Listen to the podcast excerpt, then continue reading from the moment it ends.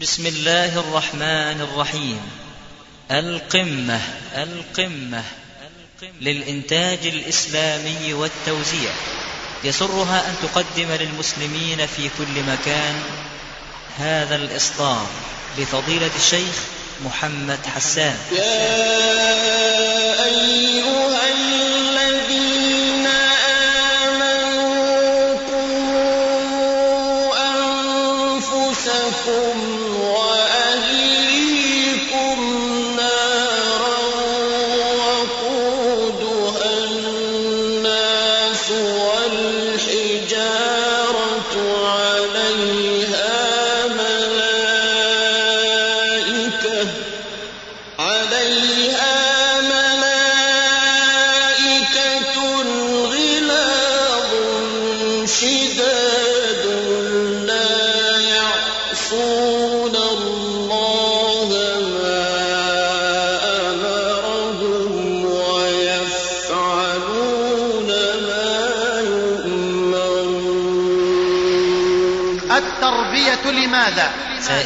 الله عز وجل أن ينفعنا بهذا العمل ويجعله خالصا لوجهه.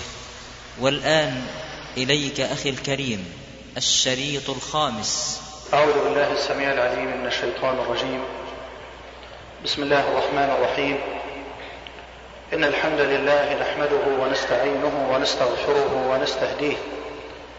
ونعوذ بالله تعالى من شرور أنفسنا ومن سيئات أعمالنا. من يهده الله فلا مضل له ومن يضلل فلا هادي له. وأشهد أن لا إله إلا الله وحده لا شريك له وأشهد أن نبينا وحبيبنا محمدا عبده ورسوله وصفيه من خلقه وخليله.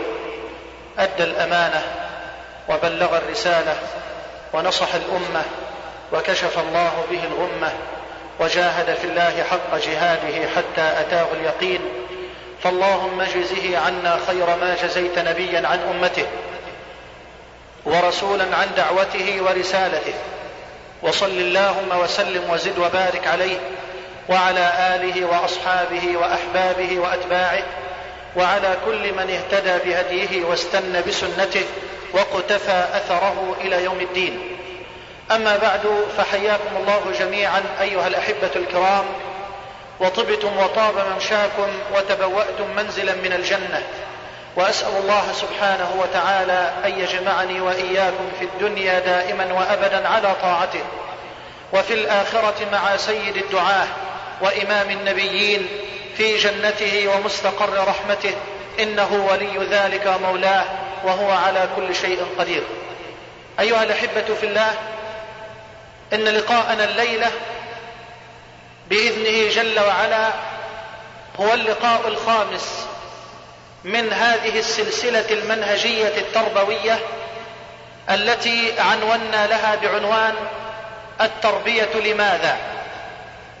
فاعيروني القلوب والأسماع فإن هذا اللقاء من الأهمية بمكان وأشهد الله لقد ترددت كثيرا في الاعتذار عن هذا اللقاء للظروف الصحية فنسأل الله سبحانه وتعالى أن يتقبل منا وإياكم صالح الأعمال وأن يرزقنا الإخلاص في أقوالنا وأعمالنا إنه ولي ذلك مولاه.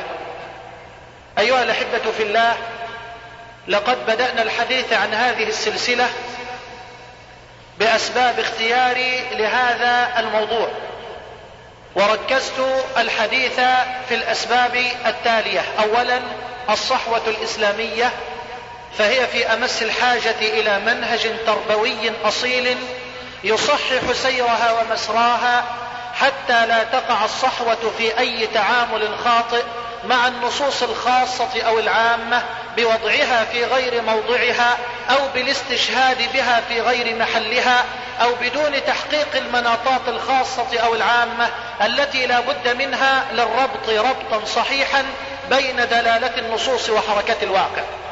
السبب الثاني هو الذوبان في بوتقة المناهج التربوية الغربية الدخيلة.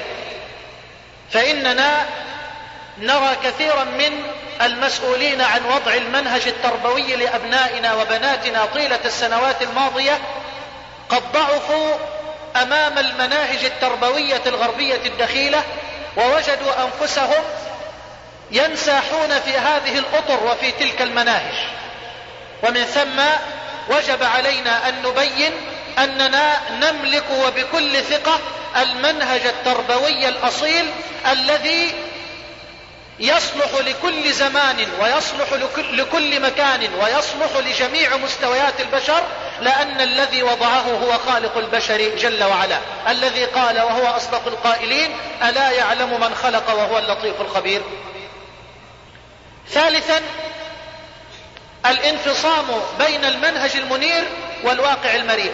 فإننا نرى انفصاما كبيرا بين منهجنا المشرق وبين واقع الأمة في جانب العقيدة في جانب العبادة في جانب التشريع في جانب الأخلاق في جانب المعاملات والسلوك نرى كثيرا من أخلاق الإسلام قد تعرى كثير من المسلمين عنها في هذه الأيام ومن ثم وجب على الأمة أن تعود مرة أخرى إلى هذا المنهج التربوي الذي جاء به الحبيب المصطفى صلى الله عليه وآله وسلم. ثم تكلمت عن مصادر التربية. وقلت بأن أهم المصادر التي يجب على الأمة أن ترجع إليها مرة أخرى لتستقي منها منهجها التربوي هي القرآن الكريم والسنة ومنهج السلف باعتباره يمثل التطبيق العملي للقرآن والسنة. واضح يا إخوان؟ ثم تكلمت بعد ذلك عن خصائص التربية. وركزت الحديث في الخصائص التالية. اولا التكامل والشمول. ثانيا التوازن والاعتدال. ثالثا التميز والمفاصلة. وتحدثت عن هذا أيضا بالتفصيل. ثم تكلمت في اللقاء الماضي بمجمع الإيمان عن وسائل التربية. وقلت بأنني سوف أركز الحديث عن الوسائل التالية. اولا التربية بالقدوة. ثانيا التربية بالقصص القرآني والنبوي. ثالثا التربية بالمثل القرآني والنبوي. رابعا التربية بالموعظة. خامسا التربية بالعادة والأحداث. سادسا التربية بالعبادة. وأخيرا التربية بالعقوبة. وتكلمت في اللقاء الماضي عن أعظم وسائل التربية ألا وهي التربية بالقدوة.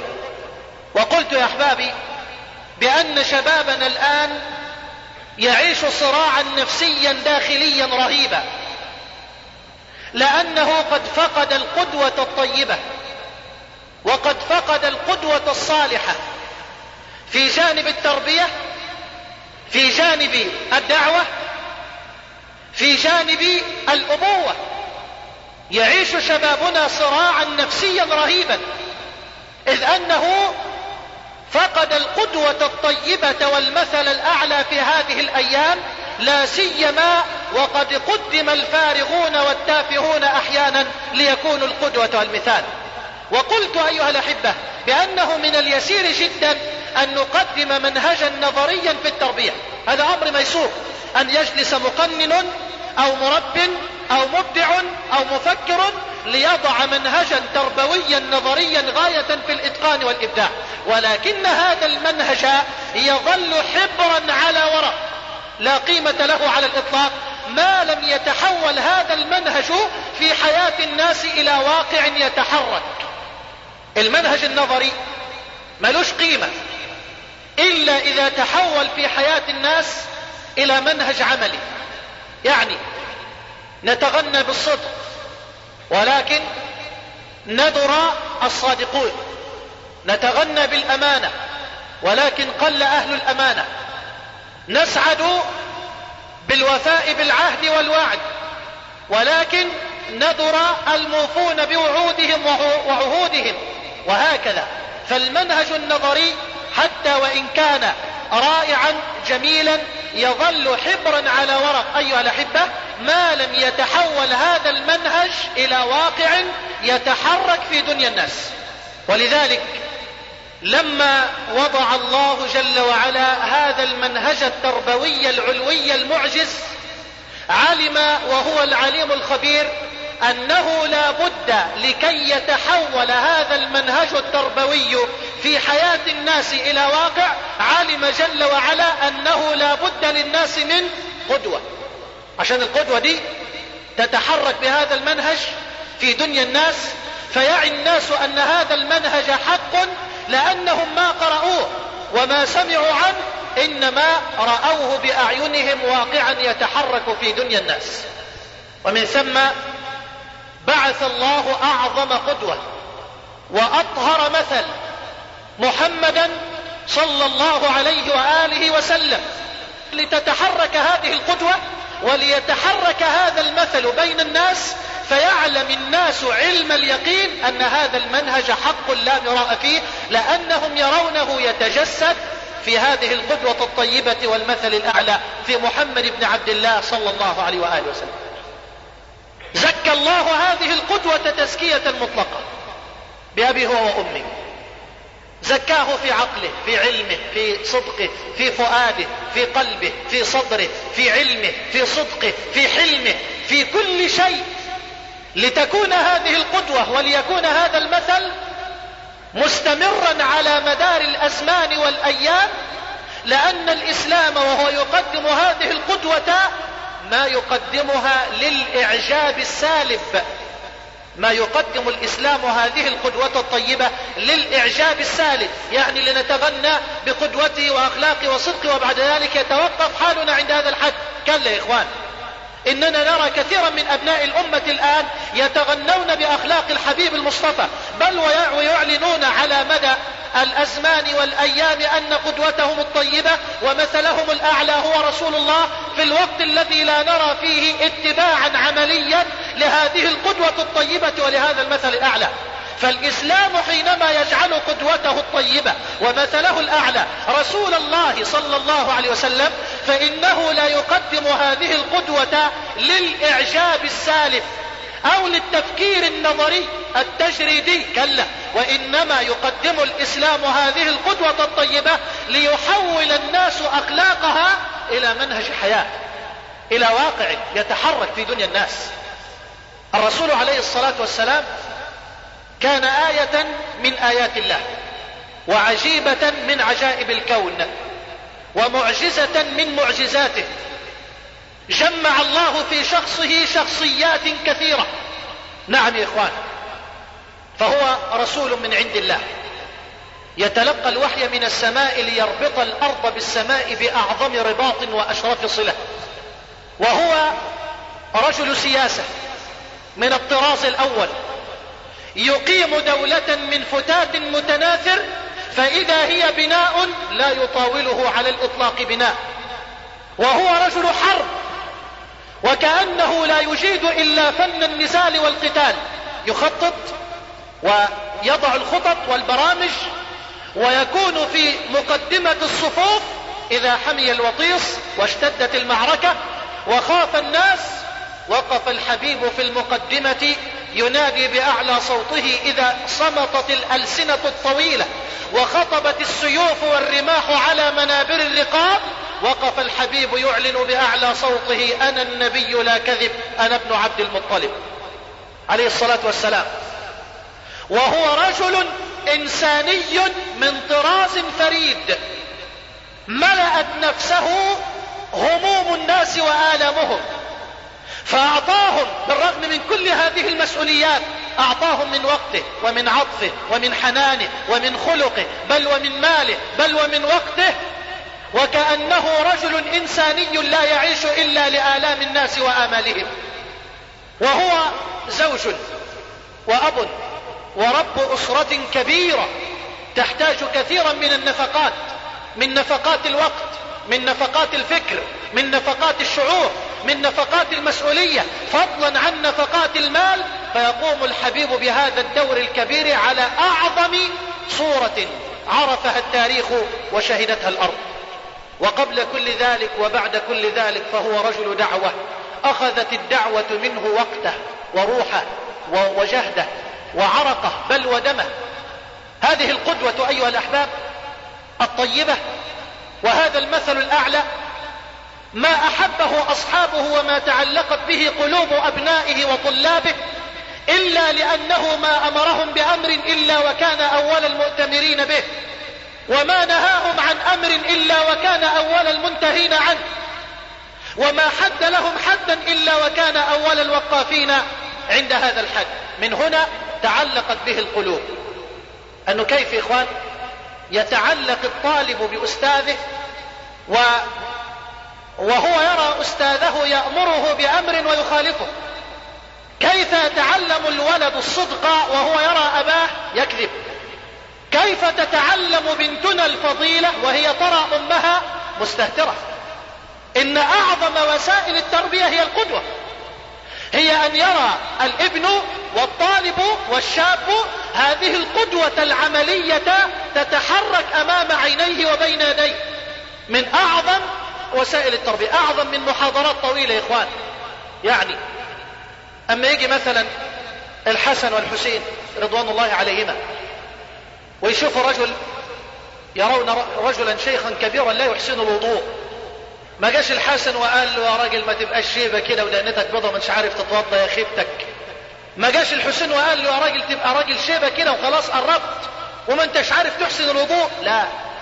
هؤلاء تربوا في مدرسة النبوة تربوا في بستان الأخلاق تربوا في حضن المصطفى وكفى.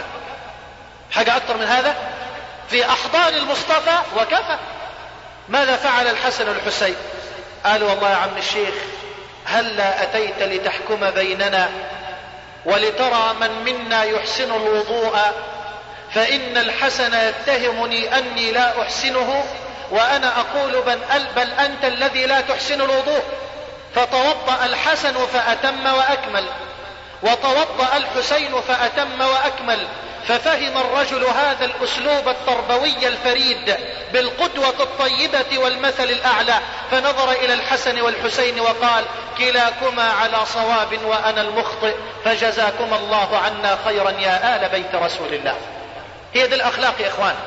هذه القدوة الطيبة والمثل الأعلى. سبحان الله. أعظم وسيلة من وسائل التربية القدوة. أن يرى الشاب قدوته تتحرك أمام عينيه وبين يديه.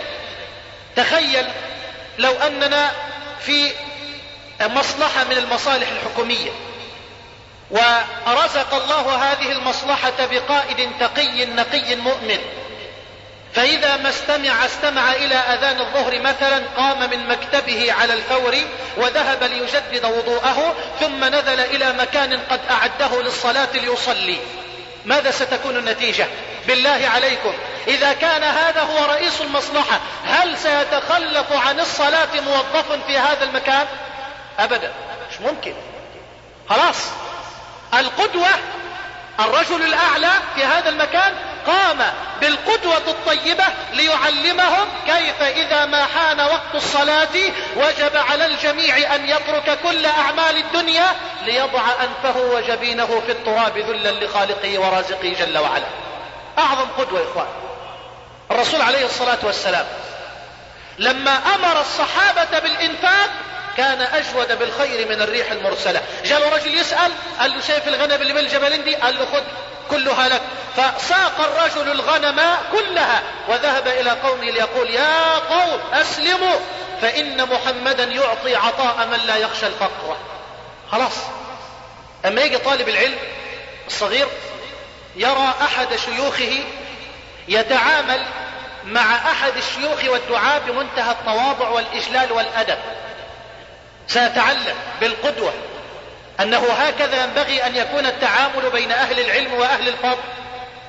إذا رأى الشاب أستاذه وشيخه يجل رجلا كبيرا ذا لحية بيضاء سيتعلم بالقدوة كيف يكون الإجلال لأصحاب الشيبة في الإسلام.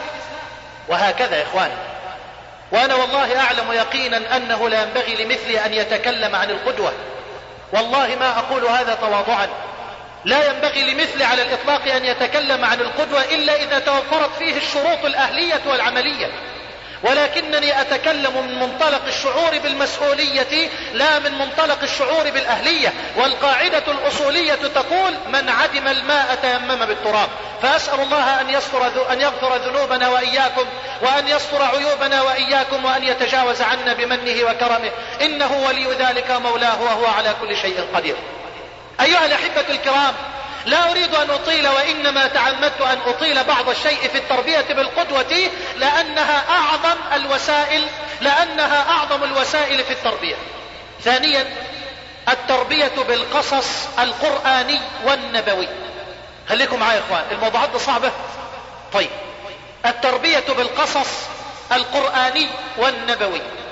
أيها الحبيب الكريم إن للقصص القرآني والنبوي وظيفة تربوية بليغة لا يمكن أن يقوم مكانها أي لون آخر من آداء من الآداء اللغوي.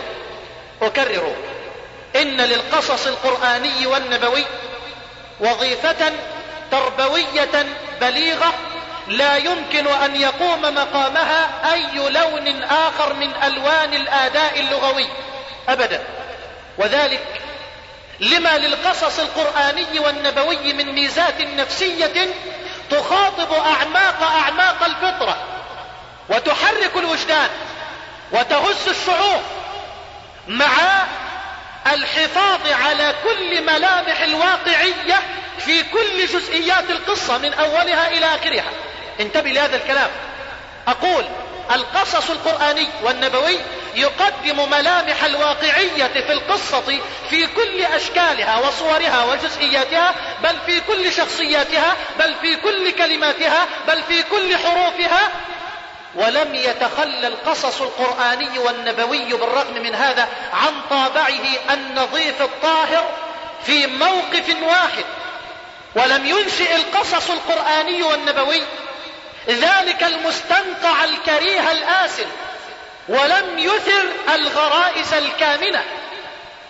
والشهوات الهاجعة كلا لو قرأت أي قصة من قصص القرآن أو من قصص النبي صلى الله عليه وآله وسلم لوجدت كل ملامح الواقعية. الواقعية دي اللي بيتغنى بها كتاب القصة الواقعية المعاصرة. يعني يقول لك إيه؟ عشان يبقى الكاتب واقعي يقوم يعزف على وتر الجنس وعلى وتر الدم وعلى وتر العنف وعلى وتر الدعارة وعلى وتر ابتزاز غرائز القراء بحجة الواقعية في القصة وبحجة الكمال الفني في الأداء. طبعا كلكم بتشوفوا التلفزيون وعارفين الكلام ده. ها؟ إلا من رحم الله جل وعلا. الكتاب المعاصرون يعني يعزفون على هذه الأوتار بحجة القصة الواقعية. يعني لابد أن تكون القصة مطابقة للواقع. طب يعمل إيه؟ لابد أن يجسد هذه الشخصيات وفي الوقت ذاته يعني يثير الغرائز الهاجعة والشهوات الكامنة وينشئ هذا المستنقع الآسن من الوحل والرذيلة والعفونة والعار. والله لا أنسى أبدا وأنا طالب في الكلية. دخل علي شاب من الأسكندرية. وكنت حينئذ أصلي بالإخوة إماما. وها أنا الآن أرى أحد زملائي يجلس بين يدي الآن. أقول دخل علي هذا الشاب وكان مقرر علينا قصة لنجيب محفوظ اسمها البداية والنهاية. فدخل علي هذا الشاب يبكي. فقلت ما الذي يبكيك؟ فخلاصة القضية يعني قال جلست الليلة لأقرأ ما قرر علينا في هذه القصة فلم أتمالك نفسي وقمت فعصيت الله جل وعلا وأنزلت شهوتي بيدي. والله هكذا يا إخوان. قلت سبحان الله. ولما قال ألم تقرأ القصة؟ قلت لا ما قرأتها بعد. وده مادة مقررة علينا هنقرأها هنقرأ لشباب في هذا السن ولفتيات في هذه السن. فمددت يدي وفتحت على الباب الذي كان يقرأه أخونا فوالله الذي لا إله غيره قرأت كلاما يحول النساك العباد إلى فساق فجار. ماذا تريد من شاب تجسد له تجسيدا دقيقا؟ حالة الفاحشة. تصوير دقيق رهيب لحالة الفاحشة. وهو شاب بشر نفس بشرية فيها الإقبال والإحجاب فيها الطاعة والمعصية فيها الفجور والتقوى فيها الإيمان والكفر. ونفس وما سواها فألهمها فجورها وتقواها. قد أفلح من زكاها وقد خاب من دساها. شاب في هذه السن يرى فتاة جامعية جميلة تجلس إلى جواره بل وتلصق فخذها بفخذه ويقرأ هذا الكلام. فماذا تنتظرون منه؟ هل هو ملك مقرب أم نبي مرسل؟ لا هذا ولا ذاك. والنفس البشرية ضعيفة. إن النفس لأمارة بالسوء إلا ما رحم ربي. أسأل الله أن يجعلنا وإياكم ممن رحم. وأي إنسان يا إخوان قد يزل. أي إنسان. بل لقد زل أصحاب النبي صلى الله عليه وسلم. يا أخي لقد جاء من أصحاب النبي من وقع في الزنا ليقيم النبي عليه حد الرجم. لأنه كان متزوجا. وجيء برجل من أصحاب النبي شاربا للخمر. بشر بشرية. فيها الطاعة والمعصية فيها الإقبال والإحجاب. فكتاب القصة الواقعية المعاصرة بحجة الواقعية وبحجة الكمال الفني في الأداء لا يعزفون إلا على وتر الجنس والدعارة والدم وابتزاز غرائز القراء والحجة في الأخير الإبداع الفني في الواقعية في, في القصة الواقعية المعاصرة. وهذا والله لا ينطلي إلا على أصحاب العقول القاصرة الضعيفة. إذا كان هؤلاء يعبرون عن تجاربهم الشخصية بكل ما فيها من شذوذ وانحراف. وهم صادقون مع أنفسهم على كل حال. لكن السؤال الخطير الذي يفرض نفسه ما الداعي لتقديم هذه الأعمال الهابطة وهذه التجارب الساقطة لشباب الأمة ونحن الآن في أمس الحاجة إلى أن نربي الشباب على الرجولة وعلى البذل وعلى العمل وعلى الإنتاج وعلى العطاء لنوفر لكثير من أبناء الأمة رغيف الخبز. يقدم كتاب القصة الواقعية المعاصرة هذا اللون دون مراعاة لعقيدة أو لمنهج أو لخلق أو لفضيلة أو حتى دون رغبة صادقة في صناعة حياة شريفة هادئة. كلا. ومن هنا يا إخواني يمتاز القصص القرآني والنبوي. بل ومن هنا فقط بأنه يعرض القصة الواقعية بكل صورها في كل ملامح حياتها مع أنه لم يتخلى في موقف واحد من مواقف القصة من البداية إلى النهاية عن الأسلوب الجميل النظيف الطاهر أبدا. وسأضرب لكم مثالا واحدا بقص بقصة قرآنية واحدة. لأدلل لحضراتكم على أن القصة القرآنية ما تخلت في موقف من مواقفها بل في كلمة من كلماتها عن الأسلوب النظيف الطاهر الذي يهدف في النهاية إلى تربية القلب والعقل والروح والبدن. قصة يوسف. وبالمناسبة قصة يوسف هي القصة الوحيدة في القرآن الكريم كله. التي وردت بكمالها وطولها في صورة واحدة. هي التي وردت بكمالها وطولها في صورة واحدة. لأن القصص القرآني حتى وإن ورد آه، في صور أخرى بكامله فإنه يأتي مجملا مختصرا. واضح الكلام؟ أحسن واحد يقول لي آه، القصة الفلانية كاملة. نعم أنا أقر هذا. يأتي القصص القرآني في كثير من الصور مجملة لكنه يأتي مختصرا. لكن القص القصة الوحيدة التي وردت بالتفصيل في صورة واحدة هي قصة يوسف. فهي القصة الوحيدة التي تتجسد فيها كل ملامح الواقعية في كل شخصية وفي كل موقف بل وفي كل كلمة. عرضت القصة الصورة الشخصية الرئيسية وهي شخصية من يا إخوان؟ يوسف. مش ده البطل؟ آه بلغة الكتاب المعاصرين هو البطل. عرضت القصة الشخصية الرئيسية بكل واقعية من أول لحظة إلى آخر لحظة. ابتداء بفتنة الإلقاء في غيابة الجب. قالوا يا أبانا ما لك لا تأمنا على يوسف وإنا له لناصحون. أرسله معنا غدا يرتع ويلعب وإنا له لحافظون. وبعدين في الأخير فلما ذهبوا به وأجمعوا أن يجعلوه في غيابة الجب. وأوحينا إليه لتنبئنهم بأمرهم هذا وهم لا يشعرون. ومرورا بفتنة البيع بثمن بخس بثمن بخس قليل. وشروه بثمن بخس دراهم معدودة وكانوا فيه من الزاهدين ومرورا بفتنة الملك بفتنة التربية في بيت الملك. حينما قال وقال الذي اشتراه من مصر لامرأته أكرمي مثواه عسى أن ينفعنا أو نتخذه ولدا وكذلك مكنا ليوسف في الأرض ولنعلمه من تأويل الأحاديث. والله غالب على أمره ولكن أكثر الناس لا يعلمون. ومرورا بأعصف فتنة مرت بهذا البطل. بهذه الشخصية الطاهرة الكريمة بفتنة الشهوة بفتنة اجتماع النسوة عليه. كانت الفتنة في أول الأمر تتمثل في امرأة واحدة ثم بعد ذلك تضخمت الفتنة فأصبح يجتمعن عليه نسوة. وقال وإلا تصرف عني كيدهن. أصب إليهن وأكن من الجاهلين. فاستجاب له ربه فصرف عنه كيدهن. إنه هو السميع العليم ومرورا بفتنة السجن. ثم بدا لهم من بعد ما رأوا الآيات ليسجننه حتى حين ودخل معه السجن فتيان إلى آخره. ومرورا بفتنة الملك والوزارة مرة أخرى. وقال الملك ائتوني به أستخلصه لنفسي. فلما كلمه قال إنك اليوم لدينا مكين أمين. قال اجعلني على خزائن الأرض إني حفيظ عليم. وبعد ذلك تنهي القصة الحديث عن هذه الشخصية الفذة وعن هذا العبد الصالح. كيف نجاه الله من كل هذه الفتن وكيف نجاه الله من كل هذه المحن وكيف خرج طاهرا من كل هذه الابتلاءات.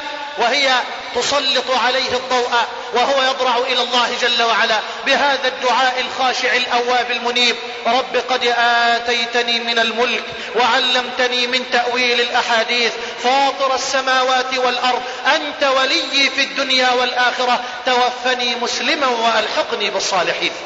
ما تخلت القصة عن طابعها النظيف الطاهر في كل موقف في أي موقف من هذه المواقف. أبدا. قمة النظافة قمة الإبداع قمة الجمال التعبيري. وبالإضافة إلى هذه الشخصية الرئيسية هناك شخصية الأب الملهوف والنبي الموصول. إنه نبي الله يعقوب على نبينا وعليه الصلاة والسلام التي قدمته القصة بكل واقعية.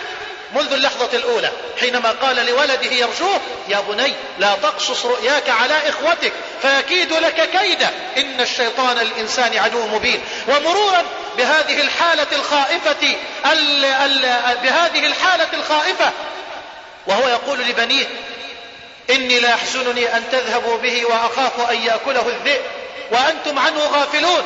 ومرورا بهذه الحالة القاسية وهو يبكي بالليل والنهار ويقول لبنيه إنما أشكو بثي وحزني إلى الله وأعلم من الله ما لا تعلمون ويقدم الرجاء لأولاده أن ينطلقوا ليبحثوا عن أخيهم وعن ابنه الذي أحبه من كل قلبه. يا بني اذهبوا فتحسسوا من يوسف وأخيه ولا تيأسوا من روح الله إنه لا ييأس من روح الله إلا القوم الكافرون.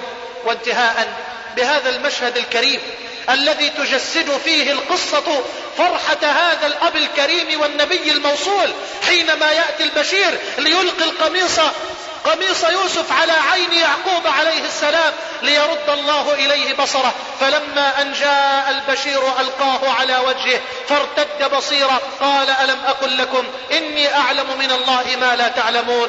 قالوا يا أبانا استغفر لنا ذنوبنا إنا كنا خاطئين. قال سوف أستغفر لكم ربي إنه هو الغفور الرحيم. قمة الواقعية. وجسدت القصة أيضا صورة شخصية رئيسية في القصة ألا وهي شخصية امرأة العزيز. بمنتهى الواقعية يا إخوان ولم تتخلى القصة عن الأسلوب الجميل الطاهر النظيف حتى في لحظات التعري النفسي والجسدي. لم تتخلى القصة عن طابعها أبدا حتى في لحظات التعري النفسي والجسدي.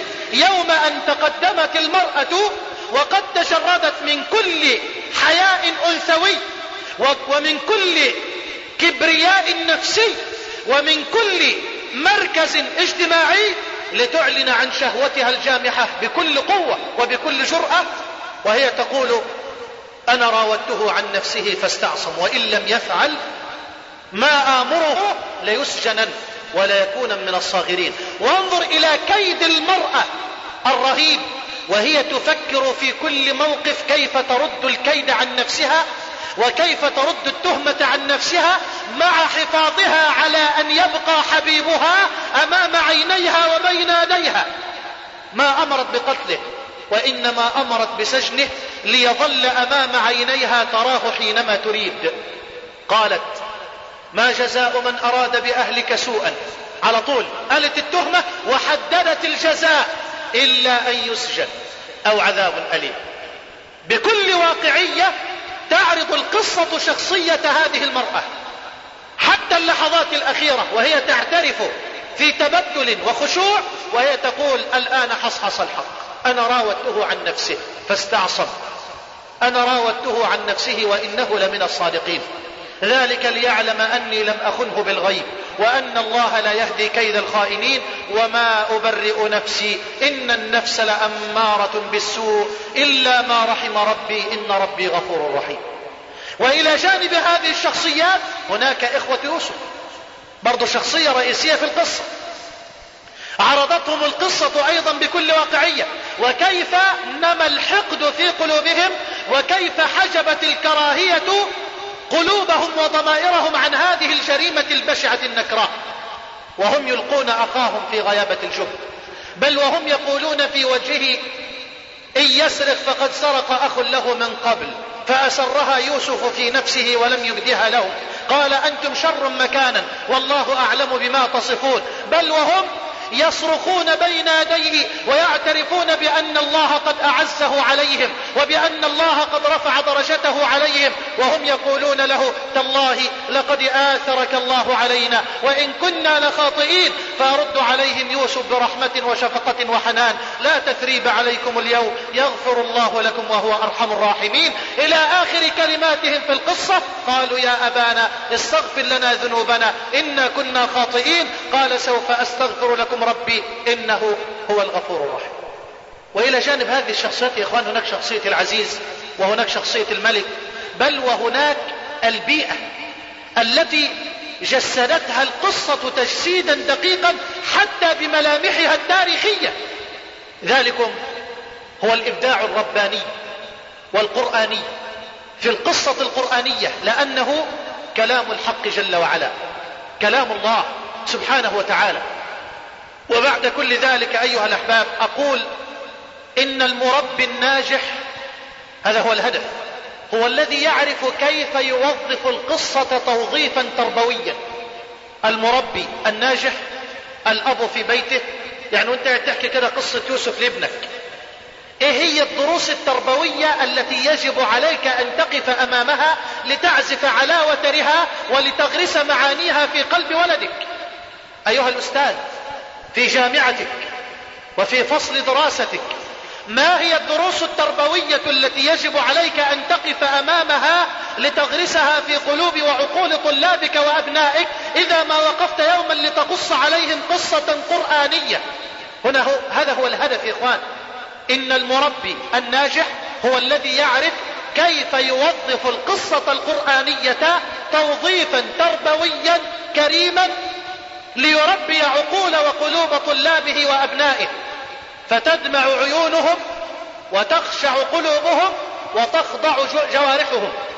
ولن يتسع الوقت للوقوف مع كل الدروس التربوية في القصة وإنما سأقف مع حضراتكم عند دروس محددة أول درس من الدروس التربوية في قصة يوسف أن القصة كاملة إنما هي تسلية لقلب المصطفى عليه الصلاة والسلام. أول درس يا إخوان من الدروس التربوية التي يجب أن نقف أمامها من قصة يوسف. هو أن القصة بكاملها وبالمناسبة في فرق بين القصص والقصص. القصص هو القصص الحق القرآني والنبوي. إنما القصص هي التي من صنع وتأليف البشر. واضح يا إخوان؟ إن هذا لهو القصص الحق. لقد كان في قصصهم عبرة لأولي الألباب. طيب. أقول أول درس القصة كاملة إنما هي تسلية وتثبيت لفؤاد المصطفى صلى الله عليه وآله وسلم. لأن سورة يوسف مكية ولا مدنية يا إخوان؟ سورة يوسف مكية. نزلت على قلب رسول الله في مكة لتثبت فؤاده صلى الله عليه وسلم. وكأن الله جل وعلا أراد أن يقول للمشركين في مكة اسمع بأن الله الذي نجى يوسف عليه السلام من غيابات الجب ونجاه من من الأسر ومن العبودية والرق ورباه في بيت الملك ونجاه من الشهوات والفتن في بيت العزيز ومكنه من الأرض يتبوأ منها حيث يشاء حيث جعله وزيرا للإقتصاد في مصر ثم رد الله عليه أهله بعد ذلك وجمع شمله بهم إن الله الذي فعل ذلك لقادر على أن ينجي محمدا وأصحابه. شوف الدرس. الذي فعل ذلك قادر ولا زال جل وعلا. على أن ينجي محمدا وأصحابه وسوف يخرجه من بين أظهركم وسوف يعيده مرة أخرى إلى بلدكم ظاهرا ظافرا منتصرا. وقد كان ولا لا يا إخوان سنوات قليلة جدا. خرج النبي من مكة خرج مطرودا من بيته ومن ماله ومن أهله وفي سنوات قليلة جدا. عاد النبي عليه الصلاة والسلام إلى مكة مرة أخرى في وسط أكثر من عشرة آلاف موحد ليفتح مكة. وليرتقي بلال ذلكم العبد الأسود الذي أغاظ الكفار والمشركين حتى قال أحدهم ألم يجد محمد إلا هذا الغراب الأسود ليرتقي على سطح الكعبة؟ يعود النبي عليه الصلاة والسلام. في هذه الجموع الموحدة ليأمر النبي بلالا أن يرتقي على صحب صح على سطح الكعبة ليعلن ولأول مرة كلمة التوحيد وكلمة التكبير الله أكبر ويعلن الوحدانية لله أشهد أن لا إله إلا الله والنبوة لمحمد بن عبد الله أشهد أن محمد رسول الله لتبكي حجارة الكعبة فرحا وطربا بعدما طهرها الحبيب من الشرك. وكان يشير بعصاة في يده بعود في يده إلى هذه الأصنام التي تجسدت وقبعت على سطح الكعبة وفي جدرانها كلما أشار النبي بهذا العود إلى صنم من هذه الأصنام التي كانت تعبد بالأمس القريب يخر هذا الصنم على وجهه. ويتلو الحبيب قول ربه جاء الحق وزهق الباطل إن الباطل كان زهوقا. من كان يصدق؟ من كان يصدق ورسول الله وحده بمكة يقول لا إله إلا الله. من كان يصدق ورسول الله لم يجد أحدا ينصره. ويخرج على قدميه المتعبتين الداميتين بأبي هو وأمي إلى الطائف. يمشي النبي سبعين كيلو إخوان. مية وأربعين كيلو رايح جاي على رجليه. لم يركب سيارة مكيفة ولا طائرة بل ولا حتى دابة. وخرج الحبيب على قدميه وذهب إلى الطائف. والله ما يريد مالا والله ما يريد جاها والله ما يريد منصبا والله ما يريد كرسيا زائلا. وإنما أراد أن ينتشلهم من أوحال الكفر والشرك إلى أنوار التوحيد والإيمان. فماذا فعلوا به؟ وهو من هو؟ هو حبيب الله هو رسول الله هو خليل الله هو الذي يحمل في قلبه نور الله هو الذي ذهب إليهم يحمل لهم هداية الدنيا والآخرة. رموه بالحجارة. وسلطوا عليه الصبيان والسفهاء ونزف الدم الشريف منه. نعم نزف الدم الشريف منه. وأنزل الله إليه ملك الجبال في عودته. والحديث في البخاري وينادي عليه ملك الجبال يا رسول الله لقد أرسلني الله إليك فمرني بما شئت. لو أمرتني أن أطبق عليهم الأخشبين لفعلت.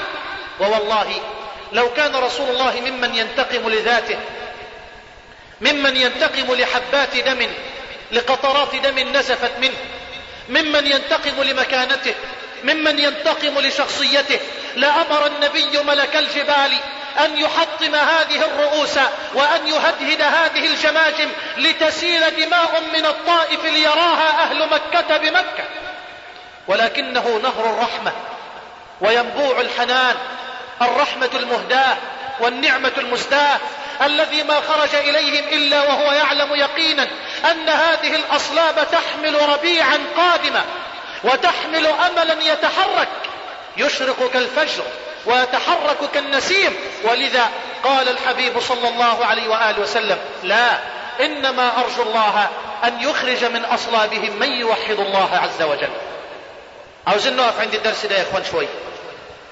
أرى كثيرا من أحبابنا وإخواننا الدعاة قد يثأر لذاته وقد يثأر لشخصه وقد يغضب إذا ما تكلم أحد الطلاب أو أحد الدعاة في حقه ويأتي من منطلق أنه يريد أن يبين الحق ليثأر لذاته ولينتقم لشخصه من مدخل شيطاني لا يشعر به. فأقول أذكر نفسي وإياكم أيها الدعاة وأيها الشباب بأنه يجب علينا أن نجعل أنفسنا وذواتنا في الوحل والتراب والطين نصرا ونصرة لمنهج رب العالمين. إذا كنت ممن يريد الحق فبين الحق دون تجريح. إذا كنت ممن يريد الله ورسوله والدار الآخرة ما الداعي للتجريح؟ ما الداعي لأن تجرح أخاك؟ فإذا كنت ممن يريد الله ورسوله والدار الآخرة فاحفظ لسانك وبين الحق دون أن تتعرض لتجريح أحد. أما إن كنت ممن يثأر لنفسه وممن يثأر لذاته وممن يثأر لشخصه فقل ما شئت وجرح من شئت وعدل من شئت ولا حول ولا قوة إلا بالله. وغدا سنقف بين يدي الله جل وعلا لنندم على كل كلمة تلفظت بها الألسنة وعلى كل حركة أدتها الجوارح. لم تكن لمرضاة الله ولا في مرضاة الله. مصداقا لقوله ما يلفظ من قول إلا لديه رقيب عتيد ومصداقا لقوله فمن يعمل مثقال ذرة خيرا يره ومن يعمل مثقال ذرة شرا يره. رسول الله لم يثأر لذاته قط ولم يثأر لنفسه قط. ما غضب لنفسه أبدا كما قال أنس. ولكن إذا انتهكت حرمة من حرمات الله غضب النبي غضبا شديدا. وكلكم يعلم قصة المرأة المخزومية التي سرقت. وجاء أسامة بن زيد رضي الله عنه الحب ابن الحب ليشفع فيها. لكن يا إخوان ما كانش فيه محسوبية. ما كانش فيه عند النبي تملك لأحد. وما كانش فيه في هذا المجتمع الرباء النبوي الكريم الطاهر مجاملة لأحد على حساب المنهج أبدا. لما سمع النبي من أسامة ذلك غضب وقام على المنبر. وقال أتشفع في حد من حدود الله يا أسامة؟ والذي نفس محمد بيده وفي لفظ وأيم الله. لو أن فاطمة بنت محمد سرقت لقطعت يدها. وبين أن السبب الرئيسي من أسباب هلاك الأمم أنهم كانوا إذا سرق فيهم الشريف تركوه. وإذا سرق فيهم الضعيف أقاموا عليه الحد. الشريف له الوسطة له المحسوبية يبرأ وهو متهم. لكن المظلوم الفقير لا يبرأ لأنه لا واسطة له. وهذا سبب من أسباب هلاك الأمم والدول ولا حول ولا قوة إلا بالله العلي العظيم. إذا أيها الحبيب الكريم أقول إن الدرس الأول من الدروس التربوية أن القصة بكاملها تسلية وتثبيت لقلب النبي عليه الصلاة والسلام وللصحبة وللقلة المؤمنة التي آمنت به واتبعت بأن الله قادر على أن ينصركم وعلى أن يعزكم وقد كان أيها الأحباب تحقق وعد الله وأعز الله النبي والصحابة وعادوا بعد سنوات لا تساوي في حساب الزمن شيئا عادوا فاتحين لمكة منتصرين. موحدين لله رب العالمين. ثانيا وحدة العقيدة. وحدة العقيدة. هذا من أعظم الدروس التربوية في سورة يوسف قصة يوسف. وحدة العقيدة. فما من نبي ولا رسول إلا وقد أرسل بعقيدة واحدة. كل الأنبياء والمرسلين يا إخوان عقيدتهم واحدة. حد يقدر يقول لي الدليل من القصة؟ أي اتفضل أحسنت. يا صاحبي السجن أأرباب متفرقون خير أم الله الواحد القهار؟ ما تعبدون من دونه إلا أسماء سميتموها أنتم وآباؤكم. ما أنزل الله بها من سلطان إن الحكم إلا لله. أمر ألا تعبدوا إلا إياه. ذلك الدين القيم ولكن أكثر الناس لا يعلمون. هذه عقيدة يوسف وعقيدة إبراهيم وعقيدة نوح وعقيدة موسى وعقيدة عيسى وعقيدة يعقوب وعقيدة سليمان وعقيدة لوط وعقيدة محمد. عقيدة واحدة. وما أرسلنا من قبلك من رسول إلا نوحي إليه أنه لا إله إلا أنا فاعبدون. أيها الأحباب الكرام والله لا يوجد عند الله إلا الإسلام. إن الدين عند الله الإسلام. ليس عند الله يهودية ولا نصرانية ولا إبراهيمية ولا موسوية. ولكن الديانة عند الله هي الإسلام. قال جل وعلا إن الدين عند الله الإسلام. فالإسلام دين نوح. قال الله حكاية عن نوح. وأمرت أن أسلم لرب العالمين. والإسلام دين إبراهيم. وإذ يرفع إبراهيم القواعد من البيت. وإسماعيل ربنا تقبل منا. إنك أنت السميع العليم. ربنا واجعلنا مسلمين لك. ومن ذريتنا أمة مسلمة لك وأرنا مناسكنا وتب علينا إنك أنت التواب الرحيم. والإسلام دين يعقوب أم كنتم شهداء إذ حضر يعقوب الموت؟ إذ قال لبنيه ما تعبدون من بعدي. قالوا نعبد إلهك وإله آبائك إبراهيم وإسحاق. إلها واحدا ونحن له مسلمون. والإسلام دين لوط. والإسلام دين لوط. ودين يوسف. ودين عيسى الإسلام دين عيسى. فلما أحس عيسى منهم الكفر قال من أنصاري إلى الله؟ قال الحواريون نحن أنصار الله. واشهد بأن مسلمون. والإسلام دين سليمان. اذهب بكتاب هذا فألقه إليهم ثم تول عنهم فانظر ماذا يرجعون. قالت حينما أرادت أن تدخل في هذا الدين في دين هذا النبي قالت بلقيس إني ظلمت نفسي وأسلمت مع سليمان لله رب العالمين. والإسلام دين مؤمن الجن حتى الجن وأن منا المسلمون. ومنا القاسطون. فمن أسلم فأولئك تحروا رشدا والإسلام دين سيد النبيين محمد صلى الله عليهم جميعا وسلم.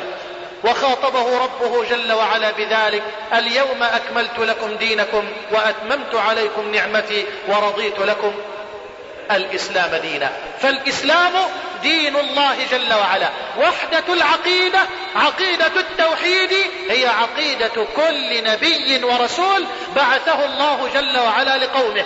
ما من نبي ولا رسول إلا ودعا قومه أول ما دعاهم إلى التوحيد. كل الأنبياء دعوا أقوامهم للإيمان بالله وحده ولعبادة الله وحده لا شريك له. كلهم يا إخوان بلا استثناء. عيسى على نبينا وعليه الصلاة والسلام كانت الكلمات الأولى له وهو الصبي الصغير الذي ما زال في لفافته ماذا قال؟ قال إني عبد الله. عبودية لله. آتاني الكتاب وجعلني نبيا وجعلني مباركا أينما كنت وأوصاني بالصلاة والزكاة ما دمت حيا وبرا بوالدتي ولم يجعلني جبارا شقيا والسلام علي يوم ولدت ويوم أموت ويوم أبعث حيا. ذلك عيسى ابن مريم قول الحق الذي فيه يمترون ما كان لله أن يتخذ من ولد. سبحانه إذا قضى أمرا فإنما يقول له كن فيكون وإن الله ربي وربكم فاعبدوه. وحدوه فاعبدوه أي وحدوه كما قال ابن عباس. وإن الله ربي وربكم فاعبدوه أي وحدوه. أفردوه بالوحدانية والعبادة الخالصة بكل صورها وأشكالها الظاهرة والباطنة. وأن الله, وإن الله ربي وربكم فاعبدوه هذا صراط مستقيم. يبقى وحدة العقيدة يا إخوان إنما هي درس عظيم ينبغي أن نقف أمامه طويلا في قولة يوسف يا صاحبي السجن أأرباب متفرقون؟ خير أم الله الواحد القهار؟ ما تعبدون من دونه؟ إلا أسماء سميتموها أنتم وآباؤكم. ما أنزل الله بها من سلطان. هذه الآلهة والأرباب والأنداد والطواغيت إنما هي آلهة باطلة مكذوبة مدعاة وإن الذي يستحق العبادة إنما هو الإله الحق جل جلاله. وحدة العقيدة. إن الدرس الثالث من الدروس التربوية في قصة يوسف هو الابتلاء. الابتلاء. فها هو نبي من أنبياء الله يبتلى. ويفتتن. يبتلى بإخوانه. ويبتلى بالرق والعبودية. نبي نبي. ويبتلى بفتنة الشهوة. ويبتلى بفتنة الملك. ويبتلى بالسجن. ثم بدأ لهم من بعد ما رأوا الآيات ليسجننه حتى حين. فالابتلاء سنة جارية. ما من نبي ولا رسول على الإطلاق إلا وابتلي. أبدا. من لدن آدم. إلى محمد صلوات الله وسلامه عليهم جميعا إلا وقد تعرضوا للمحن والفتن والابتلاءات. طب إحنا مين؟ من نحن؟ من نحن؟ حتى لا نتعرض حتى لا نبتلى.